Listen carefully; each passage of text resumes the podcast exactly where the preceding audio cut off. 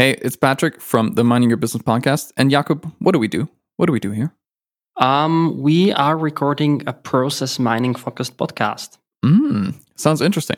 And I think our next guest will also agree. Joining us on the podcast today is Diederik Gabon Geiben. And we are going to talk about how to establish a functional center of excellence. Let's get into it.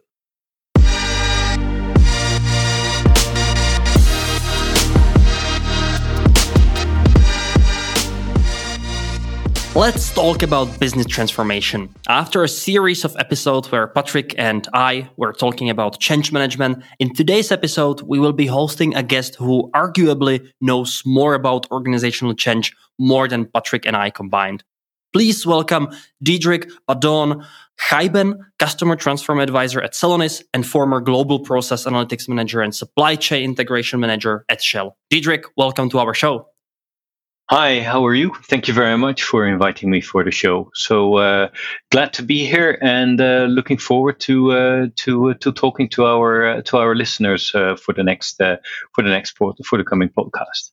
Yeah, Diederik, the pleasure is all ours. Um, and I'll be honest, I mean, uh, I've been a part of many workshops, uh, but only a few workshops caught my attention as much as the one where I actually had the opportunity to get to know you. Um, and at that workshop, uh, you were talking mainly about organizational uh, setup, best practices. And what struck me the most uh, were your example and uh, general experience that you have accumulated over the years uh, while implementing process mining with your previous employer. Um, it was also the moment where I thought, uh, wow, let's just uh, get this guy on our podcast because he has a lot to say. And here you are. So once again, thank you for accepting the invite. And my first question would be Have you already recovered from the corona we all got at that workshop? um, I have fully recovered. um, I must say that uh, wine doesn't taste as good, but it's slowly coming back. But oh, no. um, it's. Uh, uh, I'm actually back on the block and uh, and rocking again. So yeah, thank you yeah. very much. Um, yeah, shall we just do a bit of an introduction? Hundred percent. I mean, my yeah. first question would be: We always like to start with the career of our listener, or not listeners. Uh, well, hopefully also listeners, but our our guests who are on the podcast. And uh, since you spent your a big chunk of your career with one employer, Shell, where I assume you were also first introduced to to process mining as a discipline, please tell us a bit more about uh, where you came from. Yeah. So thank you very much. Uh, Indeed, as you say, I've been spending all my pretty much all my working life in oil and gas and in uh, in, in liquid di- distribution or distribution of liquids. And um, at one point in in 2012, I until 2012, I've been working on implementations of SAP systems, JD Edwards systems, what have you. But I was always quite attracted to uh, to the data side of it. Um, but when it comes to hitting the people so the implementation piece that that's that's where i got the passion from. In 2012 um, my line manager called me and said yeah now we've got this this tool and i have no clue what we do again with it but it looks it looks quite promising. Um, but can you talk can you can you can you do something with it? And i thought yeah well yeah, let's let's give it a try. And that turned out to be a uh, a process mining tool. It was mm-hmm. uh, back then um, nobody heard about process mining. It was completely uh, completely unknown by anyone. Uh, but yeah, Shell purchased a license of this, and uh, we kicked off with it. We were basically fools with a tool, um, and then you're still a fool. So we tried to develop it. We basically needed to do evangelizing, speaking with uh, with yeah. our counterparts in the business. Sometimes we hit a uh, a really positive sponsor who mm-hmm. wanted it, embraced it, and sometimes we well didn't. Um, so at that from 2012 to 2016 i led the uh, the center of excellence in shell at last i didn't know i was leading a center of excellence but at 20, 2016 2017 it turned out indeed to be a center of excellence with regards to process mining and we rolled it out to the various business components in shell mm-hmm. so uh, that were order to cash, procure to pay, uh, the trading and supply business, and we tried it. We tried a little, a couple of little things, running it into uh, into into uh, uh, master data management. Mm-hmm.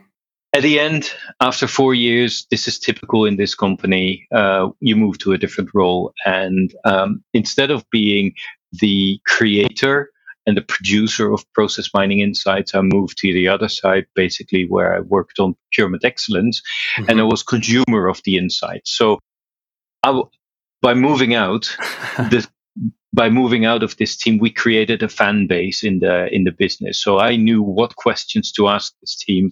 I knew how to engage them, when to engage them, and in a couple of in a, in a couple of years, in the end, uh, it turned out to be that uh, that Celonis was pretty much 80% providing 80% of the the information and insights I needed for my roadmap to intervene and to develop a uh, to develop a, mm-hmm. a touchless procurement supply chain.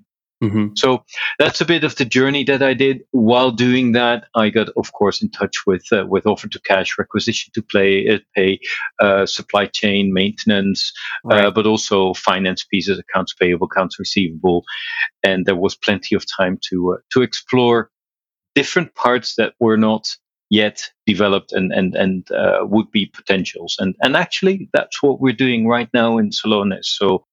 Um, I think our customers can uh, can can can benefit from uh, mm-hmm. from our front running and and uh, and uh, research and development we're doing.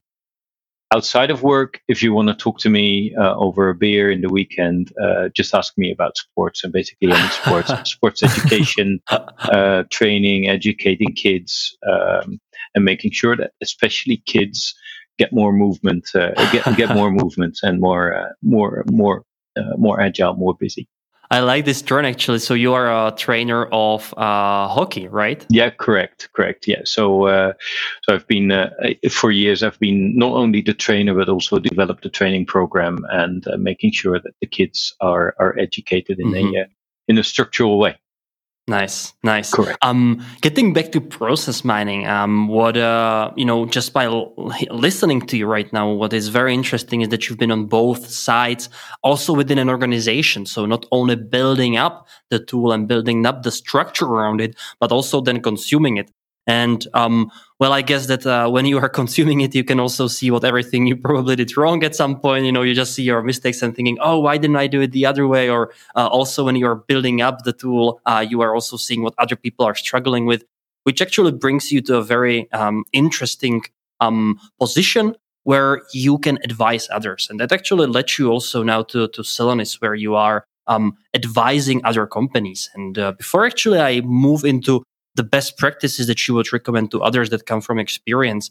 I would like to actually ask you a very specific questions, and that would be um, what were the top three lessons you actually learned with your previous employer where you were both on the sides of creating the center of excellence and maybe then consuming the report?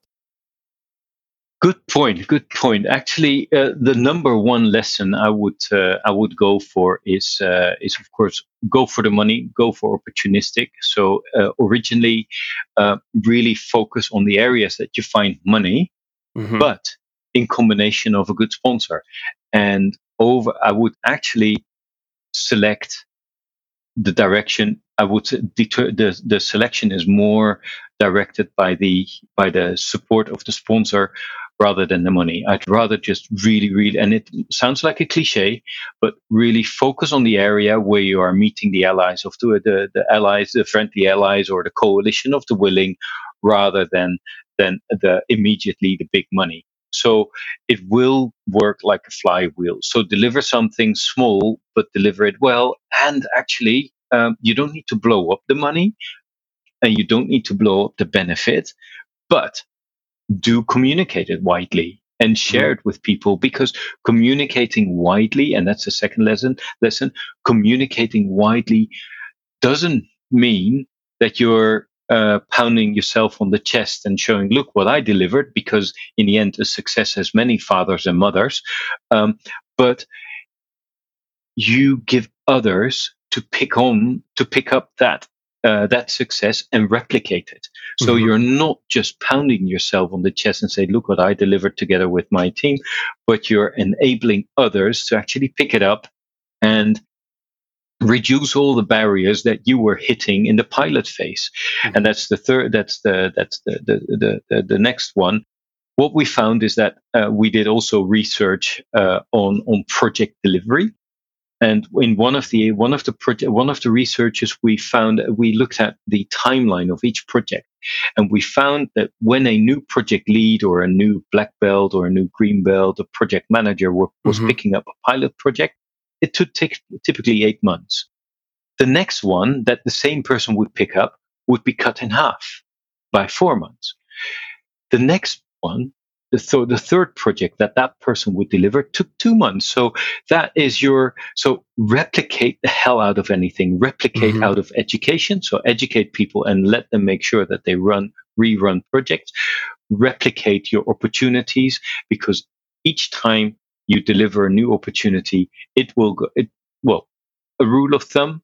This was about uh, two and a half thousand projects that we uh, that we uh, that we researched. A rule of thumb was each time it's cut in half. Um, so I think that's a good one.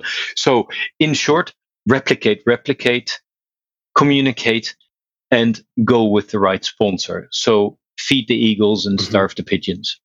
Maybe one last question about uh, Shell specifically. Uh, what were you actually the most proud of coming out of the company? What was I most proud of? Wow, um, that's a tough one. yeah, that's there's there's actually a lot of things that I'm most proud of, but uh, there's one little thing that happened at the last, and actually it, it's it's people. It's more about people.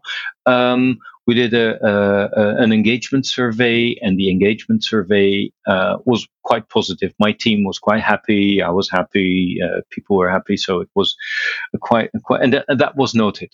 Um, and in the end, pretty much in the last week when I was actually already one step outside, um, people invited me for a uh, for for the People Development Week, and uh, and we spoke about that engagement and that uh, that survey and how we did it. We were uh, my team. A few people in uh, Manila and Kuala Lumpur were mm-hmm. connected mm-hmm. with the with the professor on organizational change, on psychological safety, and um, actually, that was one of the best things I've experienced where my team was actually my people in Manila and in Kuala Lumpur were connected with the authority on uh, on organizational change, psychological safety. Oh, nice. Uh, that's uh, yeah, Patrick, go on. Can I ask what do you mean by psychological safety? Psychological safety is uh, is a concept where, and it's again, it's easy where people feel free to speak up and actually share, where you don't need to be uh, no don't need to be worried that somebody will punish you by sharing an observation or mm-hmm. by sharing feedback, and um, and I understand it. If you if people get feedback, um, they may be uh, they may be originally they may be taken aback by by by that feedback. Um, and people say, yeah, I don't, I find it really difficult to give feedback. say okay, would you feel more comfortable if you ask for feedback? And uh, yeah, yeah, okay, I feel better if they ask for feedback. So I told the team, please always ask for feedback. And I worked with, um, and and and it's, uh, I, I, really don't want to be culturally uh, indiverse and not mm-hmm. really inclusive, but there's cultures where speaking up is is is perceived as more difficult yes. than other cultures. Mm. So, and, and, and that t- typically relates also to, to Asian culture. So mm-hmm. I encourage them to speak up because, and to ask and to give feedback because if I don't know, I end up living in a vacuum as a leader. And that's that. Uh, and, and then, well, you're basically going nowhere. Yeah. Yeah. Um, Diederik, uh, one of the main uh, focus of this episode is actually um, creating, establishing a functional uh, center of excellence. And uh, this was also uh, the opportunity where I got to meet you uh, while you were talking about these best practices. A lot of them are actually coming from your previous experience. And as I said, I really like the, the your ideas that you had behind all those, let's say, formalized ideas. Um, so first, uh, I want to also say uh, and also uh, note to all our listeners that we did an episode on Center of Excellence uh, in a very theoretical way with uh, Max uh, Röglinger in one of our previous episodes, where we were basically evaluating the importance of Center of Excellence and the main factors. So if you want to find out more, just go and listen. Um, but now we will get very practical. Um, so, Diedrich, from from your point of view, what does even stand behind Center of Excellence? What it is, and uh, if somebody just you know tuned in on a first episode here, here's the Center of Excellence for the first time. What would you answer them? What is a Center of Excellence for process mining? Well, it, it, it, can be many things, and it depends on in which stage you are with a company. And if if I would say at the start, it's it's basically a unit that uh, is curious, that mm-hmm. evangelizes, that shares the uh, that goes and look out for the coalition of the willing and the friendly allies, Mm-hmm. Um, because that's where you need to need to go. And and really, it's a team that will have to start communicating at the start on what is a center of excellence in general. And in this case, we're talking about center of excellences in in process mining. There's still a whole raft of people in in in business life who've mm-hmm. heard of process mining, who know how to write it, but don't know where to go. So a center of excellence in the first and foremost needs to develop themselves as, as a center of excellence, be one initially one page ahead of everybody and then make sure that you're a chapter ahead of everybody and make sure that you're a whole book ahead of everybody so that you can actually show what the future looks like and it looks like. And we can help uh, obviously i've had my uh, my my past my experience. We can show what the future looks like and if you go all of it by yourself, you will know you will fail. But failing is the first attempt in learning, meaning you will run into rabbit holes, but it's my task, it's my job to make sure that I will show you the rabbit holes and I will show you what happens if you run into them, but skip them and move on. Mm-hmm. Now, um, we have seen this. I know Jakub and I have. Uh, we have seen these. Um, we come into a process mining implementation. We implement the first, you know, draft, second drafts, or whatever, and then they kind of build up this excellence. You know, people, these heroes, these champions, you know, take it and then run with it. And then there's the question of should we do a center of excellence? Yeah, maybe. Let's see how it goes. And then maybe half a year down the line or something, they finally say, okay, this has been worth it. Let's go found the the center of excellence around this around this whole endeavor. Um, that is the way that we usually see things happen. Um, have you, in your experience, seen it differently? And is one way more advantageous than the other? Actually, I haven't seen it differently. um, typically, it does start with somebody, someone, somebody in a business who thinks that that go, that adopting this new technology is a great thing and they need it for their operation. So it starts with a sponsor. In my in my place, it was a sponsor that was called the uh, the, the EVP of Finance Operations, um, who again had in his team a champion who thought that this was a great technology and deciding to implement it. So um, that is and and from that one person decided it usually as a natural team, as a project team, delivering in one place, doing it as a pilot, showing that it can be there. There is money, and then at one point when you start to scale up and scale out to go to different areas, it really makes sense. It, then people you see that people start to commit to creating a center of excellence because if you if you do it immediately honestly, you don't know whether it's going to be a success. You can do everything mm-hmm. to make it a success, but still, yeah, the settings could be it could be wrong or the time isn't right. Uh, so I would say start start off off with a natural team with a project manager who is, by the way, dedicated. Uh, because if people do this on the side, it's not something that you can do on the side. So do it as a project manager, and then later on decide whether you want to make it uh, make it a uh, make it a real uh, a real organization because if you commit to creating vacancies roles and new organizations people will want to have some some certainty that this will take them for another two years for another three years and mm-hmm. this will make them this will give them the opportunity to be successful and move on to a next job so actually i don't see it i don't see it happening differently in any organization. I don't see an uh, I don't see I don't see companies that are creating a huge center of excellence and then see where the pilots end up. That's that's expensive. It may yeah. lead to frustration.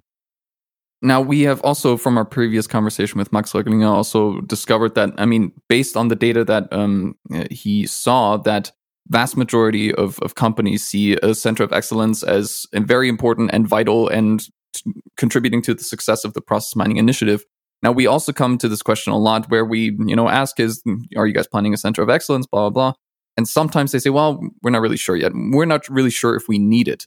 Now, um, question to you is, is a center of excellence always necessary? And in what is like the differentiation between definitely necessary and yeah, maybe just don't touch it?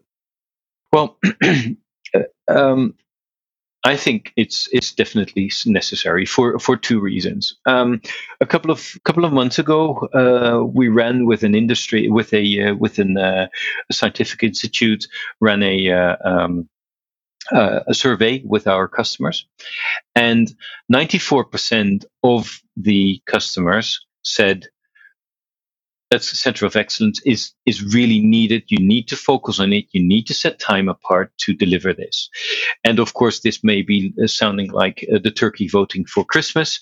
Um, and and it is but these were also people that were not the center of excellence themselves but were were on the more senior level the uh, the cxo type of level.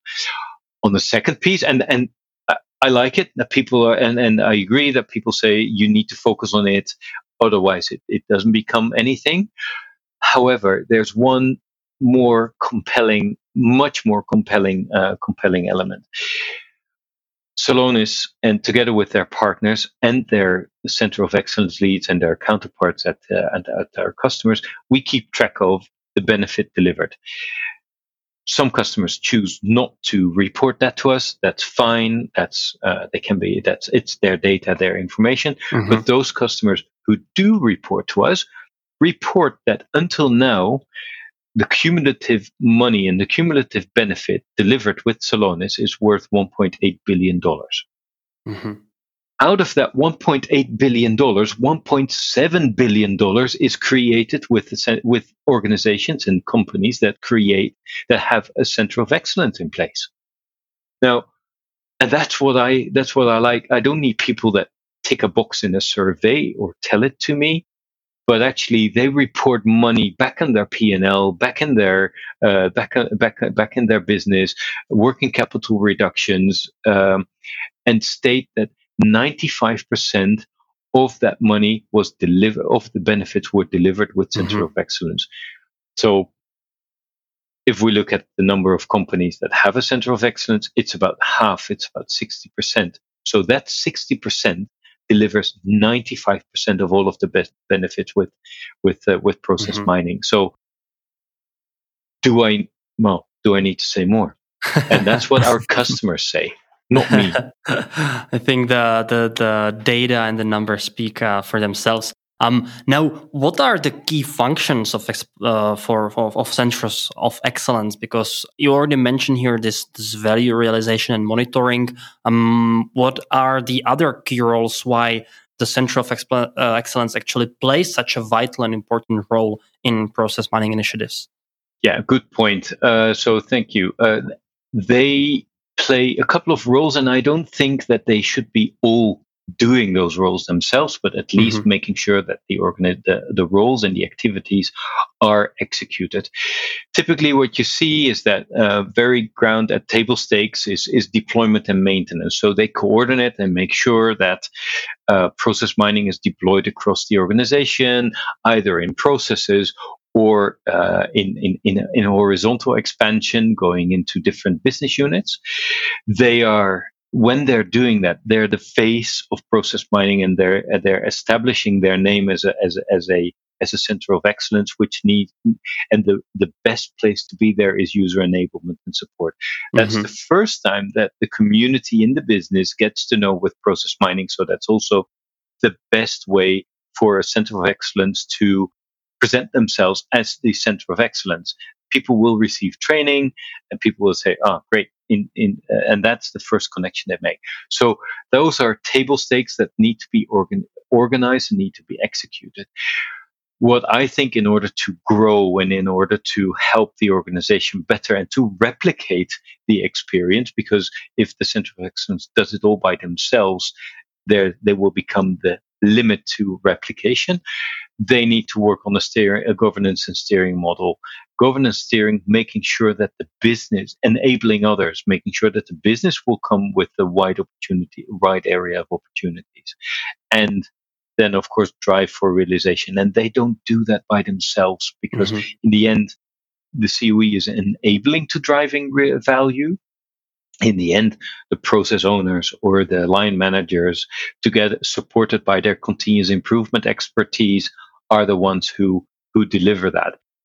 In at that point, um, the center of excellence is is an enabler either by insights or by, for instance, using action flows or uh, action boards um, to the business. Mm-hmm. Now, um, considering the the the strategy part of setting this up, I think our previous quoted someone, so I'm going to quote him, quoting that person. He said, "Strategy is also what you do, but also what you don't do." And considering that, there you said that you know centers of excellence can come in all different shapes and sizes. Um, but in your experience, what has been some decisions made for centers of excellence that maybe didn't really pan out, or sometimes even downright fail? Yeah, well, let me uh, bring one big failure and immediately learn the learning from it. Um, um, the message I received at the start was uh, go for uh, this particular process area go for it, deliver it, go in there.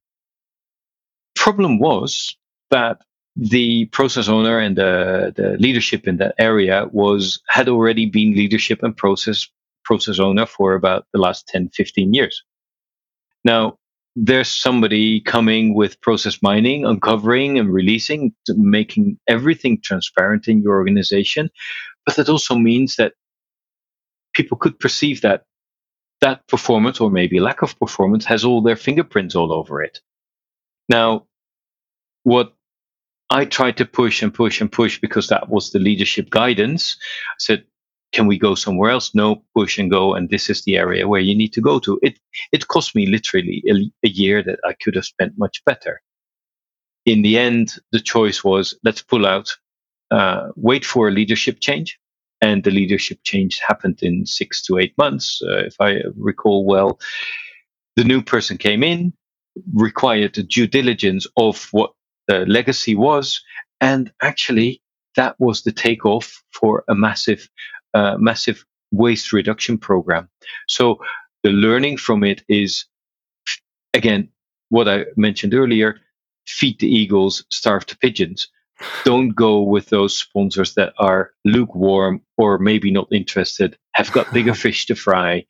Um, and just go with the sponsorship that really wants you and is also uh, willing to stand on top of this virtual soapbox and tell tell their uh, tell their uh, line reports and the further organization every day, but also in town halls and emails um, and, and, and further communication measure, measures that this is the way to go and they demand a business outcome. And by the way, here's process mining giving you that, uh, enabling you in, in delivering that business outcome. Mm-hmm.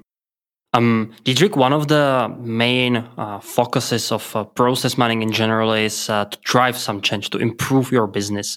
Um, because at the end of the day, process mining is just a technology. It gives you the picture, it gives you the insights, um, but uh, ultimately it's up to the people to to kind of um, act upon the finding. Um, how do you set up, uh, you know, having the center of excellence? How do you set up a functional, I would even say a circle, never ending circle of this, this change, uh, pushes, uh, so that once you find something, you can actually act on it. And uh, are there maybe even some prerequisites that you should establish before even getting into this change management topic? Ooh, um, well, uh, that's a big question. All, yeah, big question. Uh, let me break it down into a couple of a uh, couple of them. So, um, I've said enough about sponsors, so I'll I'll leave that piece because that is a prerequisite and it's the easiest yeah. one that you can assess. Because if you do value analysis, it'll easily take you a couple of weeks, couple of months, but pretty much the first or the second engagement with your sponsor, you know what your uh, you need to qualify the sponsor whether that will be a good one we as Celonis help our partners, but also our customers directly with what what is a checklist to validate that somebody mm-hmm. is a sponsor, that is a good sponsor, and if somebody is willing to become even a better sponsor. So it's also a co- it's not only scoring, mm-hmm. but it's not only qualifying, but also uh, so to coach somebody. Secondly, and this is where uh, still a lot of companies talk about we want a dashboard. And when they explain, I ask them, what do you want to, to do with the dashboard? Yeah, I want to know how, it, how things are going with my business. Okay. Now that means you need to, do you also want to act on it? Yeah, by the way, I want to act on it as well, because if you don't link it to an action, you may just as go as well go to a museum and look at the painting and say, great painting. Thank you very much. And move on. A dashboard needs to trigger for action. So rather than looking back, the dashboard also needs a component that, that, that helps you looking forward on the operational level, but also on the um, on on on the on the on the executive level. Celonis and process mining. If you layer if you layer your dashboard action boards in levels of seniority or align it with your with your governance, um, it just doesn't help you. It doesn't only give you the state of play, but also helps you identifying your interventions and which interventions are most uh, most most effective. And it helps people on a day-to-day basis looking forward and looking ahead. How can i make things right? A good example is on the accounts payable piece people keep on looking at late invoices. Mm-hmm. that's boring. That's looking at a thing that you can't improve anymore. An invoice is late and it will not become good again instead of that consider building an, uh, an action board that shows you the aging towards becoming late uh, to be mm-hmm. to of an invoice towards becoming overdue. You can do still do something about it. You can still make it make sure it, it, it is working fine, and then you'll also be a lot better informed about what the root causes are, rather than the poor conversation. Mm-hmm. So um, what happens uh, quite often is that the organization uh, start doing uh, the process mining, having the first insights, but then they are kind of struggling. Like, where should I, where, where should I uh, head? Where should they head next, or what should they focus on? Is there maybe also, and I guess it's also coming from the center of excellence to kind of steer the way, steer the discussion in order not to get overwhelmed with the possibilities that the tool brings, while um, very often actually also having a lack of resources to implement every idea that you actually might have, and to kind of, as you mentioned now with the example of the aging invoices versus late invoices, not to have the the the um, or just to just to keep creating these proactive dashboards compared to okay let's just replicate something we already have elsewhere? Um well and and again going back uh, making really sharp choices. As somebody said as your one of your earlier guests said strategy is is identifying what you will do and also what you will not do. Mm-hmm. um, so by using action boards instead of dashboards, you're much a, much more able to go into into the intervention before things are are are are, are wrong. It gives a much more positive conversation, and also recognizing that an outcome such as um, uh, late payment mm-hmm. will have almost will have a fishbone uh, of of about five, six, or seven inter- potential intervention or potential root cause, sometimes in combination with each other, sometimes individually. And by clarifying, by making, by showing with process process mining, we can show which interventions helps you to close the gap. Do you want to reach 95% payment on time? Well, maybe 8, 5% is due to one particular cause, another 10% is due mm-hmm. to two, two, two, two combination of causes. And make sure that you first prioritize the ones that free up people because those people you can ask you can redeploy them or you can put them in a place to actually use it as a flywheel and make the, the rest of the steps go faster. So my choice would be do the easy ones first liberate people on the front line put them on the more difficult ones later. Don't release all those people immediately. Keep a couple of them and make sure that they can work on the on the, the fixing the root cause for the future. Mm-hmm. So my next question, and also this is something that we uh, briefly discussed at the beginning, is uh, you know you have the sponsor, uh, but you still have many different people, many different roles in your operating model uh, of Center of Excellence. Um, how is the operating model even shaped and what are some of the questions you need to ask to establish uh, your center of excellence so that it actually supports you in your goals in, in, in what you want to achieve a lot of it is, is dependent on, uh, of course, on budget availability. Mm-hmm. If you've got all budget avail- available, you can immediately scale up and, and, and create a huge, uh, a huge center of excellence with all the, uh, with all the expertises. I've never seen that happening, um, uh, because that, that's just not how it works. Um, the roles that are are important here, uh, the way the, the, the question you need to ask is, how much work will will particular activities cost at the start. Um, try to find a hybrid people, so a data analyst together with a business value architect, preferably somebody coming from a business environment who brings in subject matter expertise, because in a center of excellence we will be fed. A center of excellence will be will be fed by uh, by information by uh, from from the partners from Celonis themselves, so they will have first seat on gathering information on process mining.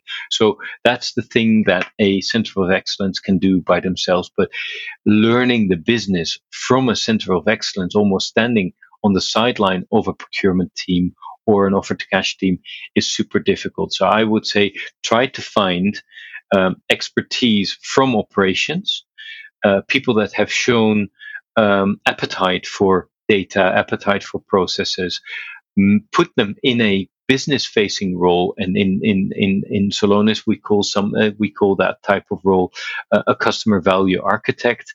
Put them in front of the, the the business because the back office mainly the IT piece the, the building the dashboards building the, the the screens that's something we will be able to source either from the partners or from from an IT IT team. But I would focus on first hiring those people um, who will have a face mm-hmm. to the business initially.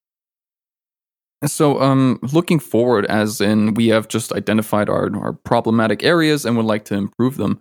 Now, involving change management and the center of excellence together in a some sort of holistic type of approach where the changes that you know are identified actually get done. Is the center of excellence somewhat in in involved in the change management process or is it completely separate things? More like okay we have provided it. You see the the problems. You see the the things that are going wrong. Now here change management go go do your thing and go change things. Is is do is there some interplay or how are these connected there's of course there's definitely an interplay. So where uh, change management know all about making sure that people are starting to do the right thing, guiding the sponsors, uh, making the future more fun than making the past. So, what if you want people to move, or if you want to, people to do the right thing in the future? Um, reward that, recognize people for doing the right thing, or at least trying the right thing, and and and make the doing the old thing more annoying, more difficult uh, each mm-hmm. time.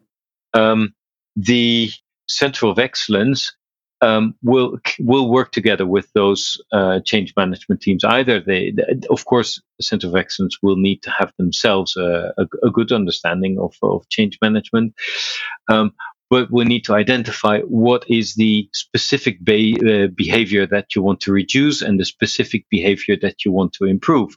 So that's how that how the center of excellence can help uh, pointing at the right thing rather than that a change management team or the change management effort, the change management role focus on, on everything. It can be almost said with surgical precision focus on this activity that you want to avoid and focus on this activity that you want to encourage. Also, and uh, we need to be careful with privacy laws and, and uh, also we need to ident- we can identify those people who are picking the new way of working quick uh, who are picking it up in in a quick way and showing it's not always the people who talk a lot about it but it's the people it's all it's quite often the people who just do and with process mining, we can also identify those people who have picked up the new way of working quickly, and we can reward them. We can put them in the spotlight and give them give them recognition. And recognition doesn't always need to come with reward, but can be uh, um, can be can be supporting. So uh, of course, it's an interplay. You can define the roles in in in a more or less in a uh, in a general way, but in the end, you do need to play as a team. Pick up pick up the pieces that other leave behind, and vice versa. Now you have uh, mentioned these these champions that pick up the pieces and you know pick these things up more easily than others, and there seems to always be some, and we've men- mentioned this in previous episodes about the the resistance to change to um, new ways of working and new ways of doing um, your process because of this tool that you've implemented. You know, all of a sudden somebody is saying, "Yeah, we're identifying problems. You need to now change the way you're working." Um, do you find that this is somewhat um, somewhat of indicative of the company culture, or is it more a, a specific behavior that the center of excellence can influence to better um, account for this resistance to change and help these particular departments more readily get along, get on board with them with um, the, the change? Yeah, and of course it needs to be embedded. Uh, uh the center of excellence can can provide the um, um, can provide the, the, the, the, the background, the background of it uh, and the data behind it. What I've used the uh, what I've used the, the the data and the information behind it from uh, from from Center of Excellence is people find it difficult don't find it difficult to learn new things. Actually, uh, I've always seen people that want to learn things and they want to to grow and do different things. What I found is that people find it difficult to let things go. And that feels scary. Now with and and and mostly if people don't let things go because they're fixed in another way they won't free up time to do the right thing. So with process mining with uh, with the deep analysis that a coe can do together with the business of course they can identify that actually letting things go is not very risky they can either show the example of a particular business, a business unit, or a country that's already doing mm-hmm. it in a new way. And actually, things haven't blown up there.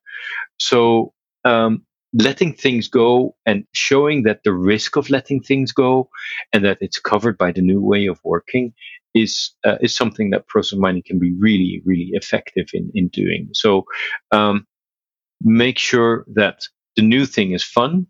People will want to learn, but also help them that letting things go and not doing things will not mean that thing that that the process will go um, uh, go to bits. Yeah, you know how it is that aversion uh, of loss is always bigger than the joy of new gains or something. Exactly, exactly. And when we can soften, we can soften that feeling by showing that actually the risk is not that high because it's covered in a new way. Uh, a line manager once asked me, "Yeah, but um, if we move to that different, that new way of working, because we don't want to fill in timesheets anymore, um, what do we do about that old process? I said, don't worry about the old process because you're not going to use it anymore. so yeah, but still, I want I want that process to be efficient. Said, no, if you listen to me, we're just going to go we're going, going to ditch that whole new process. We're going to work in a completely different way. Mm-hmm. And the way that the old process worked will not be will is is not a problem because it's going to go away. Mm-hmm. And that was a difficult thing to understand that they actually said, "All oh, right, so all of the problems that we have with that old process, we will not have anymore simply because we're not going to use it anymore." Yeah. So, so that was a funny, uh, a funny recognition yeah. or a funny moment just proving again how uh, important people in general play a role in adopting any kind of technology and any kind of approach. It's all about people. Yeah, it's all about people. I it's mean, all about it. We started the show as a technological and advanced data science topic, and we figure out that we start talking, talking about more about all people. The time. yeah, absolutely. And people every day will come to work to do the right thing and to do the best thing every day. Yeah. People don't come to the office to mess things up. Diederik, I have uh, another question uh, regarding this uh, center of excellence and uh, how it can bridge some gaps between different uh, departments. Because as we all know, in every company, there are kind of a silos and even in processes that seemingly seem as one, um, one chain, you know, typical pro example would be procurement and accounts payable. You know, first part is uh, purchasing stuff. The other is then um, processing the invoices. Um, what one of our previous guests once said that he always knows that the organiza- organization has uh, problems with their processes if they are actually dividing between purchasing and accounts payable teams. Uh, that's because in his view, this is just one process that should be uh, closely coordinated with.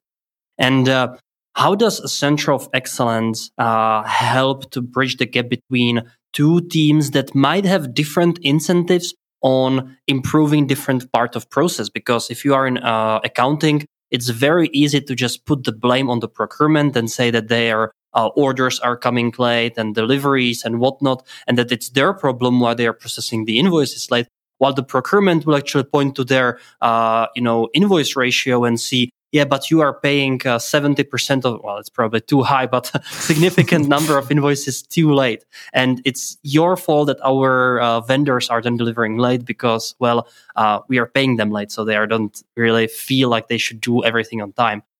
How does process mining and center of excellence kind of um, shield or, or uh, build a roof around this problem? Yeah. Um, so process mining and we all know, people, our listeners are keen on process mining, know that they that we can show the end-to-end value stream. So I wouldn't call it the end-to-end process because then people say, "Oh, this is my piece." Mm-hmm. I'd like to call it the value stream. And uh, a wise one of my wise mentors once said, uh, "The deal is done when the cash is in the bank." So it means when the vendor is paid, the vendor has delivered, we pay. This is just for procurement, of course that is when when it ends. Um, process mining shows what impact steps five steps earlier have on the process, and in the end, it's and again it's a cliche. Start start with the end in mind. You want to improve your process. You need to become. You need to start it all the way at the start of your process and process mining can show you that can show which parts of the which, where are the root causes what are the commonalities of poor process. Is it john jane or joe who was always at the start of a poor process execution? Is it one particular business? Mm-hmm. is it a material that's is it data that's wrong? Is it um, is it people that um, that that that just don't know? So but people also just don't know what effect it will have on the on the on, on the back end. Now process mining first of all shows you shows you that end-to-end chain and we can find but that's all data in the end we're dealing with people mm-hmm. what the example that you that you mentioned is a typical example where people are only talking to each other when where, when things are going wrong that means that 100% of their conversations are about things going wrong. Now, at one point, I was tired of that, and we said, whether you want it or not, we're going to have a huddle between accounts payable, a, a uh, procurement, and maintenance because they were all the way at the start of the, of the process. We're going to sit together and talk every week, whether you like it or not, and maybe we decrease the frequency. But they found out that they could actually talk 95% about positive things, things that went, went well. They could actually warn each other before things were going wrong. And suddenly the element of where things went bad became was from 100% to 5%. So instead of ha- and also process mining has a capability of showing action boards. Mm-hmm. So instead of things showing things that have gone wrong, which gives you doesn't give you a great feeling, you can talk about things that you can make right before because they haven't gone wrong yet. And that is we put them together, we put them on huddle boards. First we did it without process mining simply because we had a, a time gap, a development gap to mm-hmm. a time development time gap to fill. But once we had it in our uh, once we had it available in our action boards, people were huddling about the same board. They were talking about the same data. They had the same lay of the land, and their conversations went from 100% bad atmosphere to 5% issues 95% opportunities. Mm-hmm. And that was a lot more fun to be in.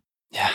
And so at the end of the day, again, the data can kind of facilitate the discussion, show them uh, where the truth lies, and kind of um, stop playing the blaming game, but really go a factual approach on finding the problems. And it shows you that things are, can go right. And then actually, I mean, our customers, the people that we work with, there's comp- they are companies that are making money, most of them. Yeah. So there are a couple of things that they're doing right. Yeah. And only talking about the things that can be improved. Yeah. Um, because they went wrong. That's, that's, that's not a position that you want to be in. Mm-hmm. Diedrich, um, last question. Um, let's play a little uh, theoretical mind game here. Let's say that you are appointed to, uh, you know, an organization and you are the head of uh, process mining or head of center of excellence of this company. And let's say that you have an unlimited budget.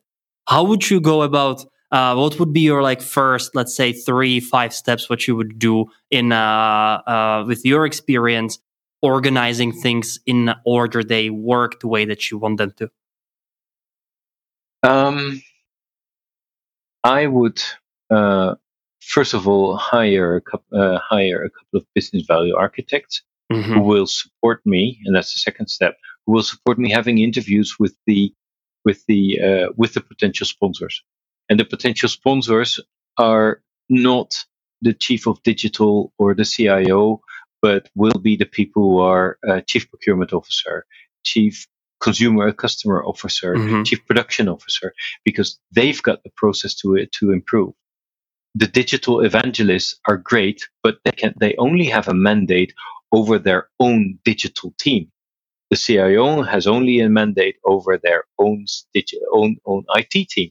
So if I talk to the to the CIO, I can talk about using process mining on on the on the uh, IT support model, not on uh, procurement, not on uh, maintenance. Mm-hmm. So I would go about first of all talk to the talk, uh, make sure that we have structured good interviews with our with our with our sponsors, May, and I will actually get and because I have unlimited, you said I had unlimited money. I would actually get support from a partner and from uh, from from people like like myself or my colleagues, because simply that's what I lacked. I will ask, I will get expertise from people who've done it before, who mm-hmm. can prevent me from running in hundred thousands of, of rabbit holes.